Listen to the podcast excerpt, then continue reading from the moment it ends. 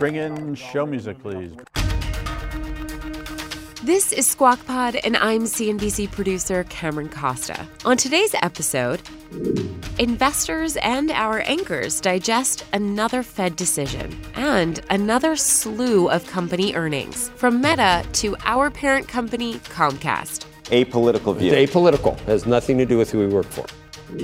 Toy company Mattel reporting a quarterly profit. CEO Ynon Kreiz on the results and on reviving Barbie's branding. From the very beginning, this was never just about making a movie. This was about creating a cultural phenomenon.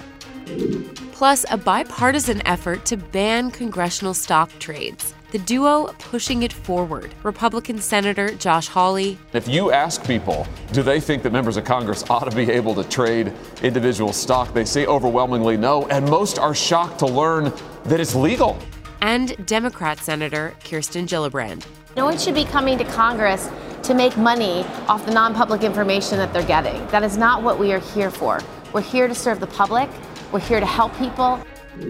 It's July 27th, 2023. It's Thursday. It's Friday, almost. Squawk Pod begins right now. Stand Becky by in three, two, one. Cue it, please. Good morning, everybody. Welcome to Squawk Box here on CNBC. We are live from the NASDAQ market site in Times Square. I'm Becky Quick along with Joe Kernen and Andrew Ross Sorkin. Welcome back, Andrew. Back from LA. You gotta be tired. Nice to see you. I am a little bit. I am a little bit, but you know, trip and worrying. I got my coffee here. It was from You need a second. all that, you know, you and Kevin, right? So all the, uh, must be I'm relaxed. Exhausted. Very relaxed. yeah, you're very low key. Yeah. Well, that's good. Right? Pretty good, bud. Good easy morning. Let's take a look at what's been happening with the U.S. equity. First up today, a big decision from the Federal Reserve. The central bank announced another rate hike. That's 25 more basis points. It's the 11th hike since the tightening cycle began 16 months ago. our eyes are telling us is that policy has not been restrictive, restrictive enough for long enough to have its full desired effects. So we intend, to, again, to keep policy restrictive until we're confident that inflation is coming down sustainably toward our 2% target, and we're prepared to further tighten if that is appropriate. And we think the process, you know, still probably has a, a long way to go. Chairman Jay Powell, as you just heard, left the door open for more hikes, but it's not a given. Other news for investors to digest earnings. The report season is in full swing. Meta, Comcast, and Chipotle are out with their results, as you'll hear. Also, McDonald's, which topped Wall Street's expectations thanks to Grimace and his birthday meal. And, of course, to TikTok, which sent the purple milkshake viral. Let's get back to Joe, Becky, and Andrew who break down the numbers, including earnings before interest, taxes, depreciation, and amortization, or EBITDA. We got a lot going on, a whole bunch of earnings reports. First thing to do with when Comcast reports is to look at what's happening with the stock. Uh, so let's take a quick look. Comcast just out with quarterly results. Uh, the company reported $1.13 a share versus a 97 cent uh, estimate, and revenue was $30.5 billion. That was up 1.7% uh, year over year. However, with, with a company like Comcast, multifaceted, although there's kind of a new structure, uh, Andrew, that uh, that we were just It's really the reporting, uh, the, the reports now in, in three Two. effectively groups. Well, connectivity and platforms, Right. and content and experience. Um, f- the, the, when you look at it though, and people hate to hear about EBITDA and EBITDA and free if FCF free cash flow. In this case, maybe the most important metric is adjusted quarterly EBITDA. And in this case, for the first time in history, the company was able to, to exceed $10 billion of adjusted EBITDA. That was up 4.2%, and that is uh, a record uh, for Comcast uh, for, um, uh, for that. And then also, here we go connectivity and platform revenues. Which Right. do you like better, the content and experience or the connectivity and platform? It, it does make sense. There are two overriding themes that the company operates Makes in. sense, and but you that- got to get your head around it. It's a You do. It's just a shift for the for the way Yeah. the, the numbers are reported, which makes it probably a little bit harder for some of the folks who are going through those numbers right now. The Peacock stuff, you know, streaming is so such a daunting thing to try to do. It's- it's I read it growing. and it I mean, looks it's growing good. big. I read it and it, and it and it looks good in terms of, of the revenue the company was able to post. from Peacock and the number of people that uh, that added Peacock. And I I need it because there's things uh, there's things on, and, and I don't mind the.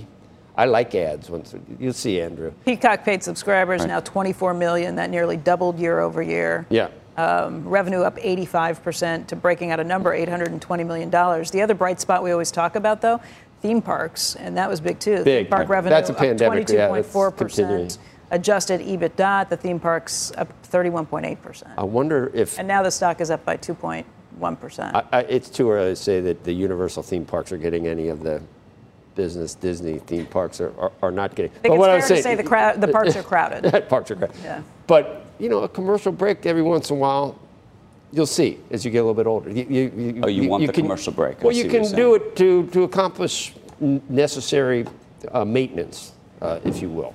I've been enjoying. Does any uh, any of you guys have YouTube TV now? As a kid, I know you guys are in a Comcast territory, yeah. so you would never well, would. But no, I'm in a New I'm in New York City, and I've moved to YouTube TV as my platform for watching television over the broadband connection, which is provided, I believe, by Spectrum, uh, unfortunately or unfortunately. Anyway, all I was going to go with is now they actually have these YouTube TV ads which say, here's a moment of Zen. And you literally just for there's your bathroom break for 30, for 30 seconds they show you like trees in a forest. When I go to a place where, where I stay in, in Georgia, it used to be DirecTV and I was lost. I was, I, there were a thousand, I couldn't find anything. How do you get the local? They switched to Xfinity. And it was like, I, I went up and I, so I'm not, I'm not a homer. I'm not trying to. Uh, it's a great Comcast, product. I wish I, I could I have the product. my Xfinity and my, the nice, have you seen the remote controls? They're made out of the, everybody made out of loves, this. It's so, true. Okay. Every, no, everybody loves the service. Yeah. The, the actual app. And that's a totally just non biased opinion. Everybody loves apolitical view. It's apolitical has nothing to do with who we work for.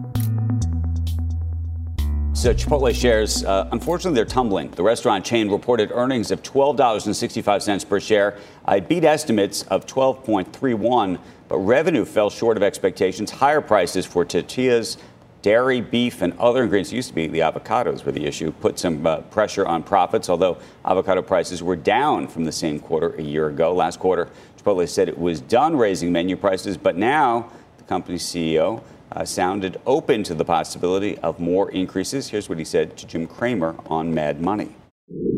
We've got tremendous pricing power so that if we need to pull that, we can pull that lever. Uh, but, you know, we've always said we'd rather kind of not be in front of where things are, but rather make sure we understand where inflation is and then adjust accordingly. Chipotle's same store sales grew by 7.4%. That's just shy of analyst estimates. Even with today's decline, the stock is up. So the context here, it's more than up more than 35% year to date.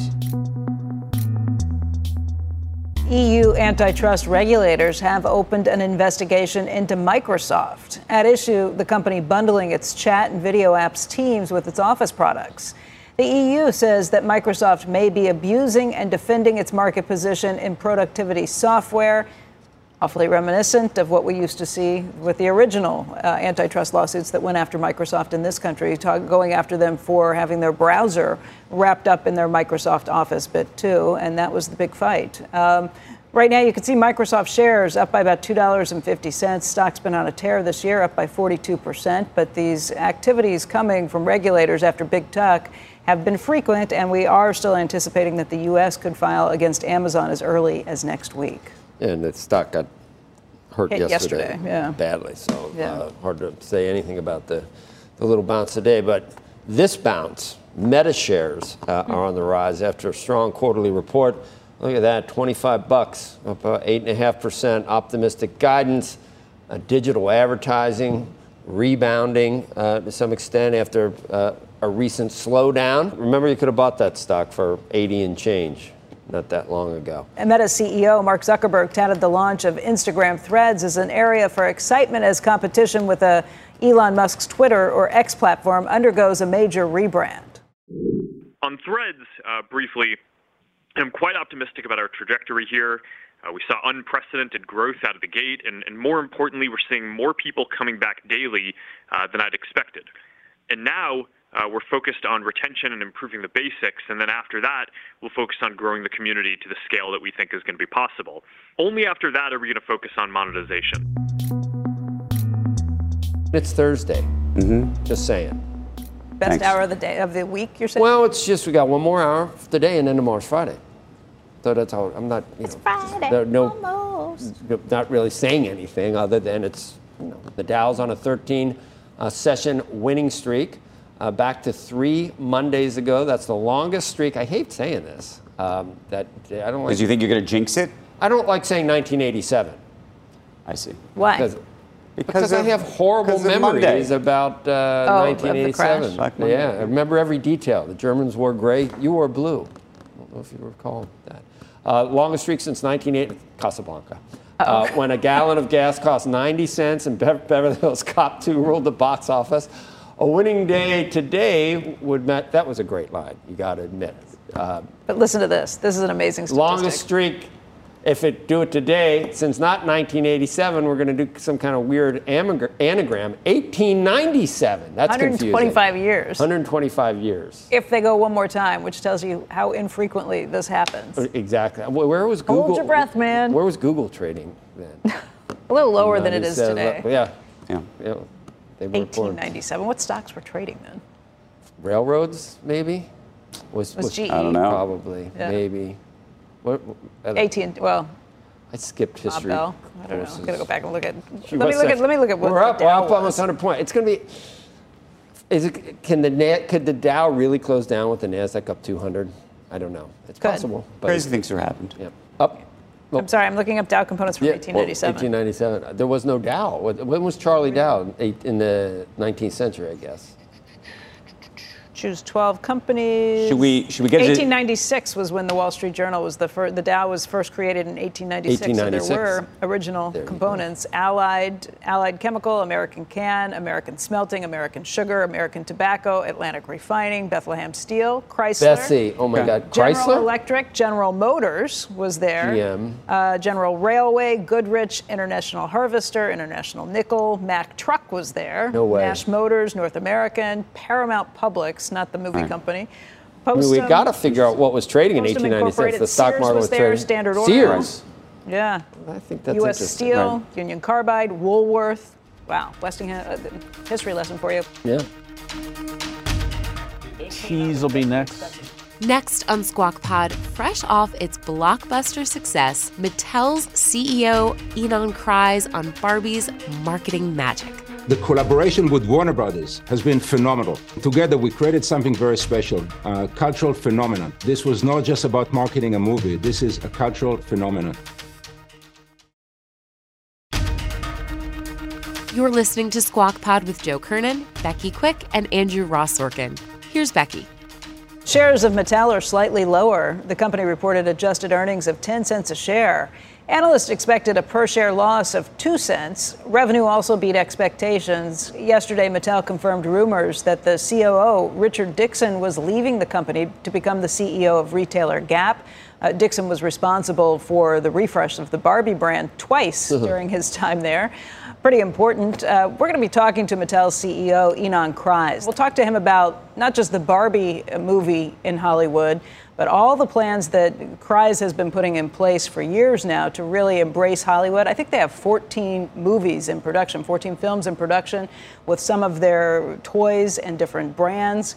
And we'll talk to him about how that's going to pay off. It doesn't pay off immediately with the Barbie, though. There is expected to be a big halo effect, but they are they still have to make sure that they are selling toys because that's the big way that they make their money on all of these things. And toys sales have been down uh, post pandemic. So we'll talk about all of those things. Hard to He- he's physical the toys company. in this world with with uh, you know everything you can do on electronic. But normally you you have a, a, a you know a product and then you can make a movie about the product. It's weird to have this movie could totally go back and re-energize Barbie sales because Barbie's a whole new person now. She's totally different, I think. I, I mean, the weird thing be. is, it's a PG 13 movie, and Yeah. so it's really been marketed at, at Right. older women. But apparently, Not- people are bringing their their younger kids. Yeah. I see. It's happening. you know, I, I, I'm around AMC a little bit now Yep. because I, I have someone that, that I love that, that is there Um, working, so I'm, I'm there a lot. There are groups of 10 girls, they all look like Barbie, that are going at the same time to the Barbie movie. This is a, pheno- this is a, phen- a phenomenon. This Everybody, is a phenomenon. Yeah. yeah. Oh, the thing that shocked me about Mattel, though, I didn't realize they had 14 different movies that were in production that were working, or Right. 14 movies in, In development. pipe. I don't know where. Right. where I think we don't know if they're really going to all get made. That's But stuff like I was trying to figure out all the brands, Matchbox or was Right. It Hot Wheels. Hot Wheels. Hot Wheels is Hot one of them. Wheels is one of them. But trying to go through and figure out all the brands. well, they're I trying don't to turn themselves. 14 brands. That was. I don't know if you remember many years Ynon, ago. Ynon has been doing this It- for a this while. is this is what they their whole approach. Yeah, It took and- a long time. It took a long time though for them to get Barbie. I mean, for this Barbie, this Yeah. Barbie film was in the works for many Amazing. many I years. think You had to do- you had to do it right. Robbie saying that Yeah, yeah, yeah. But it was And also you had to do it multiple right, too. scripts. Yeah, you had to and do they the went script right. back and forth and back and forth. So the question is, of these 14 films, how Which long does it take to it? Right. how long does it take to get there? And then do all of them? Can can each of them turn into a phenomenon like this? That's But it, but it has been an amazing turn for this company Right. to see what they have done over time. We want to bring in Mattel's chairman and CEO, Ynon Kreiz. And Ynon, uh, the phenomenon that is this movie has been huge. You see it everywhere. Uh, you go to the movie theater, you see it out, you see the marketing campaign for it. When does that really play out into your earnings, just in terms of toy purchases or things that it can really mean for your company? Uh, hi, Becky. Well, from the very beginning, this was never about just about making a movie. This was about creating a cultural phenomenon. And we could not be more proud and happy with the way the movie is playing out. We're seeing a very broad audience, more than female. We're seeing male uh, fans. We're seeing people coming back two and even three times to the cinema. The movie is playing extremely well internationally. And all in all, it's a great launch for our first production out of Mattel Films. We expect to see the impact uh, playing down further down, uh, further um, uh, in the second half of the year, and expect Barbie to grow for the full year. What, what happened just in terms of sales of Barbie? Are you selling out of stuff right now? Yes, very much so. The movie-related product has been selling out very fast. Uh, we're seeing strong performance entering into the uh, into the third quarter, and clearly there is a lot of demand and excitement for Barbie out there. Yeah, are you going to be upping production of uh, Barbie stuff for Christmas? Uh, We're working very hard to fulfill what we're seeing as increased demand. Uh, Barbie is such a strong brand. It's resonating at a level we've, of course, uh, uh, haven't seen before. We need to remember that going into this movie, Barbie was already one of the strongest brands in the industry. For two years in a row, it was the number one brand uh, in the world in the toy category. So the brand is already strong, and of course, the movie is elevating it to uh, another level. We're looking at this one month chart. Stock's up 15%. I think a lot because of the excitement around this movie. It's certainly paid off in terms of the buzz and what you're seeing, and probably the halo effect into sales for these things. But the other issue that Mattel's been dealing with, and all toy makers have been dealing with, is just this idea that people aren't buying as many toys as they were during the pandemic when kids were stuck at home. I know you guys have been dealing with retailers managing their inventory that hit in the first quarter and the second quarter. Do you think you're through that yet? What happens? And, and, and are we getting back to just a normal demand for toys? Yeah, we do believe that retail inventory, the inv- retail inventory correction is mostly behind us. Our own inventory is down by over $200 million. We have seen softness in the second quarter in the toy industry, but we expect uh, to see increase uh, and a, positive holiday season for the toy industry overall. Richard Dixon, uh, who was responsible, or at least credited, with the big turnaround for Barbie for your company, uh, it was announced yesterday he's leaving to go be the CEO at Gap. Is that a huge hit to you guys? How do you how do you fill in and how do you create the buzz that had been there before? We have a very strong and deep uh, management team with a lot of experience, decades of experience. Lisa McKnight, who was working with Richard and managed Barbie since 2016, and very much part of the transformation as a leader uh, with Richard, uh, is going to run our category structure with our global brands. And Josh Silverman, who uh, came from Disney just less than a year ago, is going to oversee all of the non-toy commercial activities. And of course, together with a very strong team overall, we're very excited by this, this next phase of growth for Mattel. And of course, the Barbie brand coming off a pivotal point with the success of the movie. Yeah, I know that this has been something you've been working on for a long time, this pipeline with Hollywood. This is the first big payoff for it. I, would read that there are 14 potential film or film ideas that are in the works at some level or shape or form.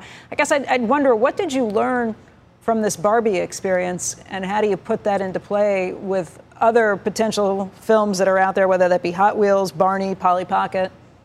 Yeah, the, the Barbie movie was really a showcase for the cultural resonance of our brands, our ability to attract and collaborate with top creative talent, and of course, the uh, creative capa- the, the promotional and marketing capabilities and our franchise management expertise. And the collaboration with Warner Brothers has been phenomenal. Warner Brothers has done an amazing job from the very beginning. They showed commitment to the project. They brought in their marketing and promotional platform. And together we created something very special, a cultural phenomenon. This was not just about marketing a movie. This is a cultural phenomenon. You know, this movie wasn't targeted at kids. That's the weirdest part about the whole thing. It's getting huge buzz, but that definitely plays out and is, and is, the way you see it in the future. Do you need to bring in older audiences from the PG 13, or will other movies be directed more at the kids who would naturally be your market? Well, we're looking to create unique experiences. We're not looking to take the conventional route or traditional uh, uh, filmmaking. This was always about trying to find a creative approach, a unique voice, and of course, what Greta Gerwig created in terms of uh, the, the creative execution and her vision of a modern day interpretation for one of the most iconic brands in modern culture is obviously what made the movie so successful. But this is the approach. We're looking to partner with creative talent, support and amplify them, and then bring in our capabilities to market and promote and create events uh, out of these movies, not just for cinema goers, but for culture overall. So, what movie is next? Well, we have a few exciting projects in the pipeline. We haven't announced the uh, uh, when they will come out yet, but we have uh, the Hot Wheels project produced by J.J. Abrams uh, and distributed, a partner with Warner Brothers. Matchbox with Skydance, Rock'em Sock'em Robots with Vin Diesel, Polly Pocket with Lily Collins, Major Matt Mason with Tom Hanks. We have the Barney movie and a very exciting slate and a very diverse mix offering different genres, different demographics, and all in all, a very strong portfolio, a very exciting slate of projects that are, uh, are now currently in development. Is it fair to say that Barbie has exceeded your, your high expectations? You know, we always knew that it's going to be a special event. We've said it before, and it's exactly what we were aiming to achieve. I cannot say that every movie will be as successful as Barbie, but we're absolutely looking to apply the same approach, the same creative take, the same the same collaboration with talent and major studios to create something special.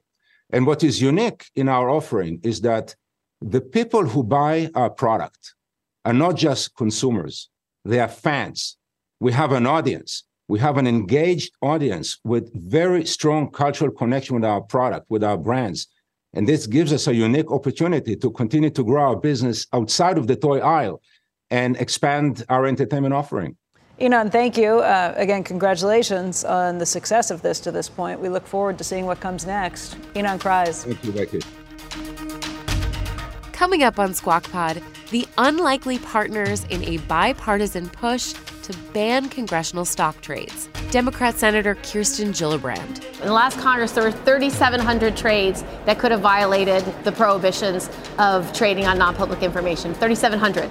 And Republican Senator Josh Hawley. There is no reason why members of Congress should be up here spending their time day trading, trying to make a buck on the stock market when they're supposed to be here to do the people's business. That conversation right after this break. You're listening to Squawk Pod. Welcome back to Squawk Box. Uh, good morning. We are live at the NASDAQ market site in Times Square. Manager Ross Sorkin along with Becky Quick and Joe Kernen. Joe. And a bipartisan pair of senators uh, wants to ban U.S. lawmakers, senior executive branch officials, and their families from owning uh, and trading stocks. Uh, the bill from New York Democrat Kirsten Gillibrand and Missouri Republican Josh Hawley would not allow exceptions even for blind trusts. Members of Congress and senior White House officials uh, would be hit with fines if they break the rules, and the law would also beef up 2012's Stop Trading on Congressional Knowledge Act. Joining us now, Senators uh, Gillibrand uh, and Hawley. And welcome uh, to you both. And it's nice to see you uh, together. I'll start with you, Senator uh, Gillibrand. The, the argument is that we don't want total business neophytes in positions of power. That's, that's the devil's advocate, that there's actually some benefit to having people that know how to uh, maneuver around the stock market. Um, I guess I guess you don't think that matters in this case. No, no. What we're trying to do is that right now we have a law that requires transparency. Uh, it was called the Stock Act, and if you buy and sell um, stocks and trade, you have to disclose what you're doing because the risk is that a lot of members have access to a great deal of non-public information. And the facts show that members of Congress have a 17% higher rate of return than the S&P 500 in their stock trading. So that would lend you to think maybe they're super super smart or they have access to non-public information. And about 1 out of 7 members of Congress did not disclose their trades properly in the last Congress. So we have a problem here. And since Congress is not abiding by the rules that we put in place a decade ago, I believe, and I think uh, Josh shares this view, that they should be banned from buying and selling stock because they have so much non public information.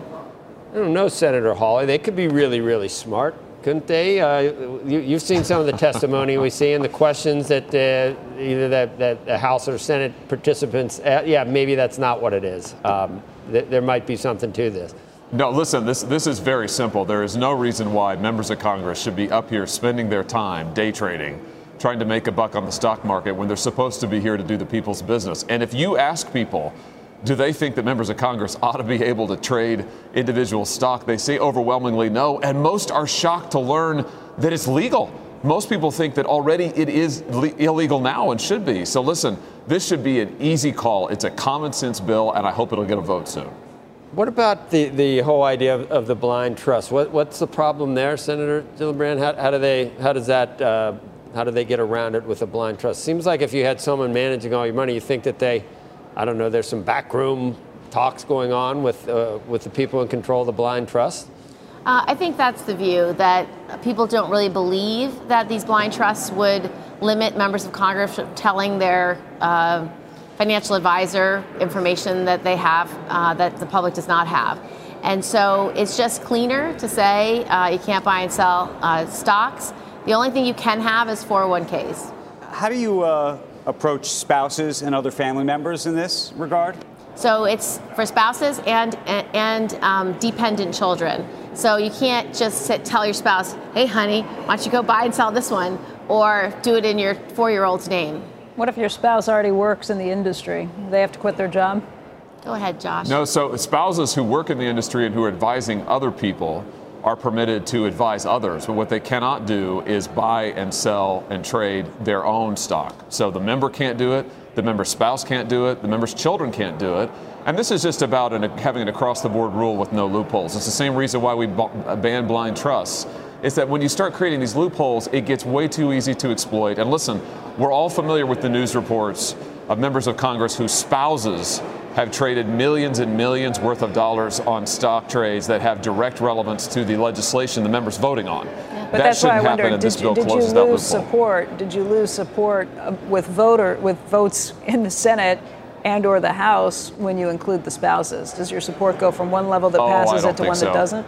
No, I, I, don't. I don't think so. I mean, Kirsten could speak to, to her side of the aisle. But Listen, here's here's the real truth: is that there are so many people who would rather keep the rules the way they are. As Kirsten pointed out, mo- many members of Congress don't even attempt to comply with the rules. Now, this is why we've got to bring this issue into the public light. We've got to vote on it, and we've got to get people on the record. He's been trying to do it. it, it, it uh, oh, go ahead, Senator. Here's uh-huh. an example of Here's an example of volume. In the last Congress, there were 3,700 trades that could have violated um, the prohibitions of trading on non-public information. 3,700. So if we had a more active DOJ to investigate insider trading and hold people accountable by actually doing these investigations, then our transparency law would have worked. But we're not seeing that. We're seeing one in seven um, not disclosing 3,700 trades that could have violated different requirements it's not working. So we need to actually ban it. We tried the light touch, it didn't work. It's uh, we've been trying to do this for a while. It's very strange to see. I think Speaker Pelosi, it seemed like it was going to happen, and then I, I, don't know, she sort of did not want it to happen. It, if you just look at at face value, it really looks like she thought that maybe her family wouldn't do as well in the stock market. Is that isn't it? Isn't there something beyond that? That just seems like too uh, too easy to explain it, Senator Hawley, doesn't it? Is that really what it was all about? Well, listen, I think what you've seen is reports of members of Congress on both sides of the aisle. This is a bipartisan thing where you have members of Congress who like to trade stock and they make quite a bit of money on it. So, listen, let's be honest, there's a lot of resistance to this among members who want to be able to trade stock, that's what who want is, to be yeah. able to use the information. Yeah, they want to be able to use the information that members get. And the fact of the matter is, that's unfair, it's a distraction, and it's a potential conflict of interest. So, this is why we need an across the board rule. And by the way, our bill applies to the executive branch also. This is a rule for Congress, it's a rule for the executive branch, it is a consistent rule, and we should pass it now. Yeah, and the bottom line is no one should be coming to Congress to make money off the non public information that they're getting. That is not what we are here for. We're here to serve the public, we're here to help people, we're here to make a difference. We are not here to get rich. And so this makes sense. 80% of the American public support this. Uh, it's a no brainer, as they say, and I think it's important that we come together, advocate for this. We made the first reform 10 years ago with the requirement of disclosure. It's not enough. We've given it 10 years to see if it works. Now it's time to ban stock trades. Senator Gillibrand, if this doesn't go this time, are we supposed to, to then just assume at, at, what Senator Hawley just described that people like to use non public information to make money? Should we assume that's why it's not going to pass if it doesn't? And, and do you think it is going to? I mean, we tried before, it hasn't happened. No, I'm optimistic actually. I think Josh and I are a pretty good team. And I think he can get a lot of Republicans on his side. I can get a lot of Democrats on my side. And together, I think we can get the kind of support that we have to show leadership in both the House and Senate that we could pass the bill.